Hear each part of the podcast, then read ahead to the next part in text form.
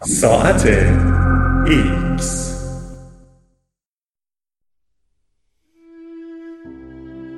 الکترون خوارها.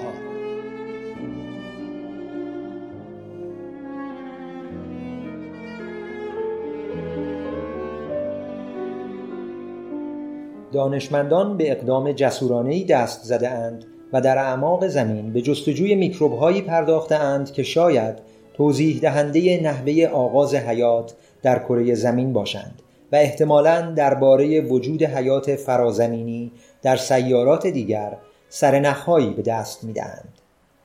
یمینی جانگیر مجهز به چراغ پیشانی قوطی‌های کوچک و الکترودها منتظر است تا آسانسور وارد تاریکی شود. هوای سرد و مرطوب او را احاطه کرده است.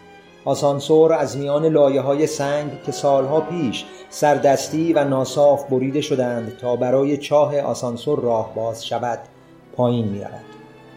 سرانجام کابین آسانسور می لرزد و در عمق یکونیم کیلومتری از سطح زمین متوقف می شود. او بهترین مسیر را در امتداد هزار توی معابر معدن طلا انتخاب می کند و بالاخره یک لوله فلزی کهنه می یابد. آب داخل لوله را تخلیه می کند و الکترودها را داخل لوله فرو می برد و منتظر می ماند تا طعمهش نک بزند.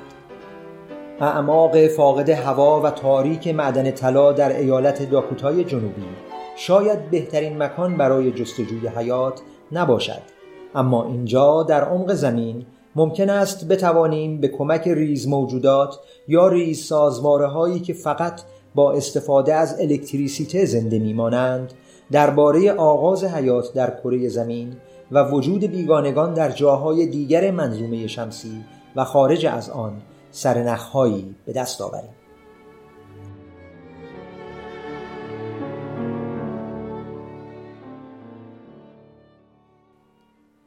نیروی حیات لپتاپ، گوشی هوشمند و دیگر وسایل الکترونیکی به الکتریسیته مشخصاً به جریان الکترونی وابسته‌اند. الکترون ها که در تمامی اتم ها یافت می شوند ذرات ریز اتمی دارای بار منفی هستند که باعث عبور جریان الکتریکی در جامدها می شوند. اما جریان الکترونی فقط به ابزار و لوازم خانگی محدود نمی شود و برای سلول های زنده هم ضروری است. سلول ها، اندام ها و کل بدن ما انرژی خود را از حرکت الکترون های موجود در اتم های غذایی که می‌خوریم به دست میآورند. غذا منبع انرژی و دهنده الکترون است. اما برای آنکه الکترون ها جریان یابند باید چیزی آنها را به سوی خود بکشد. اکسیژن یک گیرنده الکترون است و در فرایندهای شیمیایی الکترون ها را از مولکول های مختلف بیرون می کشد و در نتیجه جریان الکترونی برقرار می شود. این فرایند پیچیده تر از این حرف هاست اما در کل موجودات زنده این گونه انرژی خود را به دست می آورند. به نظر می آید ریز موجوداتی که در نقاط عمیق و تاریک دنیا کمین کرده اند این توانایی را به دست آورده اند که مستقیما الکترون ها را از محیط خود بگیرند. پروفسور مو الناگار استاد راهنمای جانگیر در دانشگاه کالیفرنیای جنوبی می‌گوید همه موجودات زنده به شکل ذاتی از جریان الکتریکی تغذیه می کنند اما میکروب ها قادر بودند این توانایی را به مرحله بالاتری ارتقا دهند.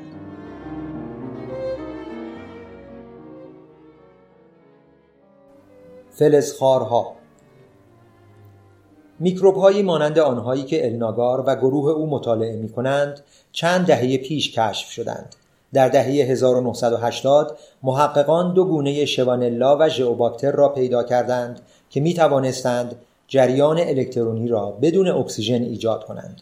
آنها به جای اکسیژن از کانی های فلزی مانند سنگ های آهن یا منگنز در نقش گیرنده الکترون استفاده می کنند تا وقتی اکسیژن در محیط نیست جریان الکترونیکی را برقرار کنند. از آن زمان به بعد گروه های تحقیقاتی مختلف تعداد بیشتری از این میکروب ها را کشف کرده و متوجه شدهاند که این باکتری ها گذشته از اینکه می توانند الکترون ها را مستقیما به داخل کانی ها تخلیه کنند می توانند الکترون ها را بیرون نیز بکشند به عبارت دیگر آنها با ایجاد یک مدار الکتریکی زنده مستقیما از کانی ها تغذیه می کنند. هیچ کس نمی داند دقیقا چند گونه از این الکترون خاران وجود دارد اما تحقیقات علمی حاکی از آن است که بسیاری از انواع میکروب ها این توانایی را دارند جانگیر می‌گوید عمق زمین مکانی مناسب برای زندگی این میکروب های الکترون خار است زیرا در آن سنگ هایی حاوی عناصری مانند گوگرد و آهن وجود دارد که به راحتی الکترون می‌گیرند یا از دست می‌دهند. اما میکروب ها همه فن و روش های مختلفی را برای بقای خود به کار می‌گیرند. برخی از آنها بسته به محیطی که در آن زندگی می کنند چند گیرنده و دهنده الکترون دارند. برای مثال میکروبی که از الکترودها الکترون می‌گیرد شاید بتواند به راحتی آن را از دیگر منابع معمولتر هم دریافت کند همچنین میکروب هایی که به سطوح مختلف الکترون ارسال می کنند از مولکول های معمولتری مانند نیترات ها، سولفات ها و حتی اکسیژن برای تنفس خود استفاده می کنند.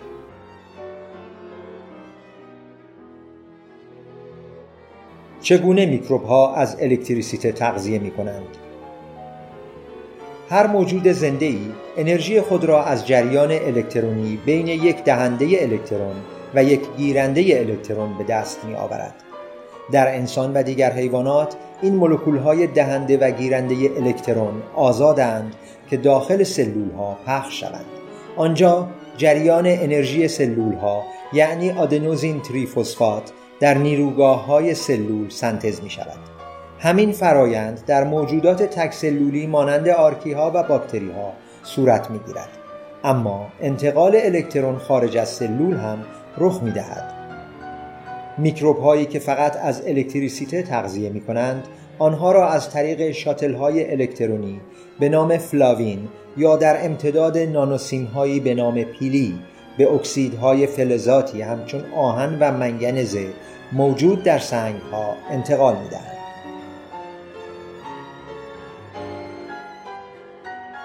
عادات غذایی عجیب برخی از عجیبترین میکروب های جهان اغلب از میکروب ها برای تجزیه پسماند در تصفیه خانه فاضلاب استفاده می شود. بروکادیا آناموکسیدان بدون اکسیژن زنده می ماند و از خوردن هیچ چیز بیشتر از آمونیاک و نیترات موجود در مدفوع انسان لذت نمی برد و سوختی تولید می کند که به لحاظ نظری می تواند در سفرهای فضایی استفاده شود. در ماه آوریل سال 2010 سکوی نفتی دیپ واتر هورایزن آتش گرفت و تقریبا 5 میلیون بشک نفت پخش شد. در عملیات پاکسازی از طریق تجزیه ساختار مولکولی نفت از میکروب های تراریخته آلکانیوراکس بورکومنسیس استفاده شد. در سال 2014 گروهی محقق از دانشگاه منچستر کشف کردند که میکروب های مختلفی می توانند ماده آلی موجود در ضایعات هسته ای را تجزیه کنند. این میکروب ها غذا و انرژی از این ضایعات به دست می آورند و از نشت عناصر رادیواکتیو به محیط زیست جلوگیری می کنند. لباس زیر بدبو در سفرهای طولانی ممکن است مسئله ساز شود به ویژه اگر در ایستگاه فضایی بین المللی باشید راه حل در دهه 1990 دانشمندان روس تلاش کردند باکتری های مختلفی را برای تجزیه مواد موجود در لباس زیر کثیف به کار گیرند و متان حاصل را به سوخت زیستی یا بیوسوخت تبدیل کنند. در حدود 300 هزار تن پلاستیک در های جهان سرگردان است. این مشکل بسیار بزرگی به شمار می رود. خبر خوب این که گروهی از دانشمندان ژاپنی یک گونه باکتریایی به نام ایدئونلا ساکاینسیس را کشف کرده اند که پلاستیک موجود در بیشتر بطری های یک بار مصرف را می‌خورد.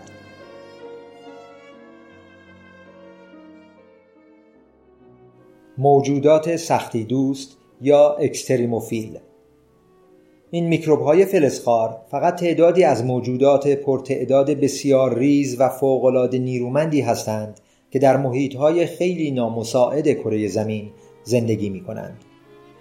این اکستریموفیل ها می توانند در شرایطی زندگی کنند که برای دیگر گونه های حیات نامساعد است. برای مثال جنس باکتریایی آکویفکس در چشمه های آب گرم پارک ملی یلوستون زندگی می کند که دمای آنها به 96 درجه سانتیگراد می رسد و گونه باکتریایی هالوباکتریوم هالوبیوم در رسوباتی ده برابر شورتر از آب دریا زنده می ماند. سرآمد همه اینها کنان باکتری است که می تواند حمام اسیدی، دوزهای تابش و تغییرات عظیم دما را تحمل کند. اما الناگار و گروهش مصممند اطلاعات بیشتری به ویژه درباره میکروب‌های الکترونخوار به دست آورند. آنها تا کنون به کشفیات حیرتآوری در ارتباط با آناتومی این میکروب‌ها دست یافتند. یک روز هنگامی که اعضای گروه در زیر میکروسکوپ به فیلمبرداری از شوانلا سرگرم بودند به ذهنشان خطور کرد که زواعد مومانند به ظاهر بیخاصیت در واقع برای سیستم انتقال الکترون لازمند. الکترون ها در امتداد این نانوسیم ها به سمت سوبسترا حرکت می کردند. همچنین الناگار فکر می کند هنگامی که میکروب ها روی همدیگر قرار می گیرند این نانوسیم ها اندکی شبیه نی عمل می کنند به طوری که میکروب هایی هم که در ته توده قرار دارند می توانند الکترون انتقال دهند. تا چند سال پیش این گروه در محیط آزمایشگاه به مطالعات خود می پرداختند زیرا می‌خواستند به جای دهندگان یا پذیرندگان الکترون که این موجودات در طبیعت با آنها تعامل دارند از الکترودهای فیزیکی استفاده کنند. الناگار می‌گوید الکترودها مزیت عظیمی دارند چون مصرف نمی شوند و با تغییر دادن پتانسیل های الکتریکی و غیره تحقیق فیزیکی درباره سازوکارها را میسر می کنند. حرکت الکترون ها در زیست شناسی هنوز به اندازه حرکت آنها در فلزات یا نیمی ها برای ما روشن نشده است. اما ببینید درک ما از نحوه حرکت الکترون ها در مواد سخت چه تحولات شگفتانگیزی را در اصل دیجیتال میسر کرده است. تا کنون از میکروب هایی که الکترون انتقال می دهند در کارهایی مانند تجزیه پسماندهای سمی و صنعتی و بازیافت فلزات استفاده شده است. حالا دانشمندان نحوه مهار انتقال میکروبی الکترون را برای سنتز نانومواد بررسی می کنند و فناوری هایی را مطالعه می کنند که در آنها از میکروب ها برای تولید الکتریسیته استفاده می شود.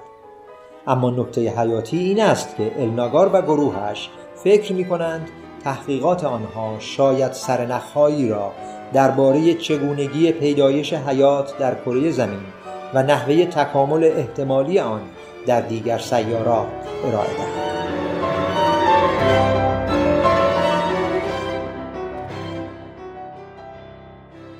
در جستجوی موجودات فرازمینی هر روز هر انسان تقریبا 20 هزار بار نفس می کشد. ما وجود اکسیژن را در اتمسفر امری بدیهی می‌دانیم. اما میلیاردها سال پیش نفس کشیدن ممکن نبود چون اکسیژنی نبود. حدود دو و سه دهم میلیارد سال قبل اتمسفر زمین به طور اساسی تغییر کرد در این به اصطلاح رویداد بزرگ اکسیژناسیون سیانوباکتری های دریایی تولید اکسیژن را از طریق فتوسنتز آغاز کردند. و این پدیده به پیدایش سازواره هایی منتهی شد که می توانستند از اکسیژن برای تولید انرژی استفاده کنند. پیش از اکسیژناسیون میکروب ها مجبور بودند انرژی خود را از جای دیگری به دست آورند و یکی از منابع در دسترس آنها کانی ها بودند. در واقع یکی از نظریه های مربوط به ایجاد حیات از سوپ داغ اولیه کره زمین می‌گوید حیات روی سطوح کانیهایی ایجاد شد که موجب تجمع مولکولهای زیستی می شدند و نقش کاتالیزگر واکنش ها را بر عهده داشتند. این کشف که این میکروب ها می توانند الکترون ها را از سطوح کانی ها به داخل سلول های خود انتقال دهند ممکن است حلقه مفقوده این نظریه باشد و شاید سرنخهایی درباره چگونگی وجود احتمالی حیات در دیگر سیاراتی که در آنها اکسیژن وجود ندارد به دست دهد الناگار می‌گوید شرایط موجود در سطح بسیاری از سیارات منظومه شمسی برای حیات نامساعد به نظر می آید. اما شاید حیات قبلا در آنها وجود داشته یا همکنون در زیر زمین یا در پوسته های زخیم یخ وجود دارد انتقال الکترون ایده ای نیست که فقط روی کره زمین اهمیت داشته باشد بلکه شالوده تمامی مسائل انرژی زیستی است و شاید کلید کشف شواهد وجود حیات در سیارات دیگر باشد. پروفسور لوئیس دارتنل زیست اخترشناسی از دانشگاه وستمینستر در لندن موافق این عقیده است که شاید این میکروب ها در همه جای کیهان وجود داشته باشند با جدا کردن الکترون ها از فلزات موجود در سنگ ها این گونه میکروب ها می توانند منبع آماده ای از انرژی را تقریبا همه جا در اختیار داشته باشند حتی در مریخ که مقدار زیادی کانی حاوی آهن و حفرات حاوی آب مایع در زیر زمین وجود دارد. در واقع شاید معلوم شود که بیشتر گونه های حیاتی که در کهکشان وجود دارند برخلاف بخش زیادی از جانداران روی کره زمین آفتاب پسند نیستند بلکه الکترون خارند.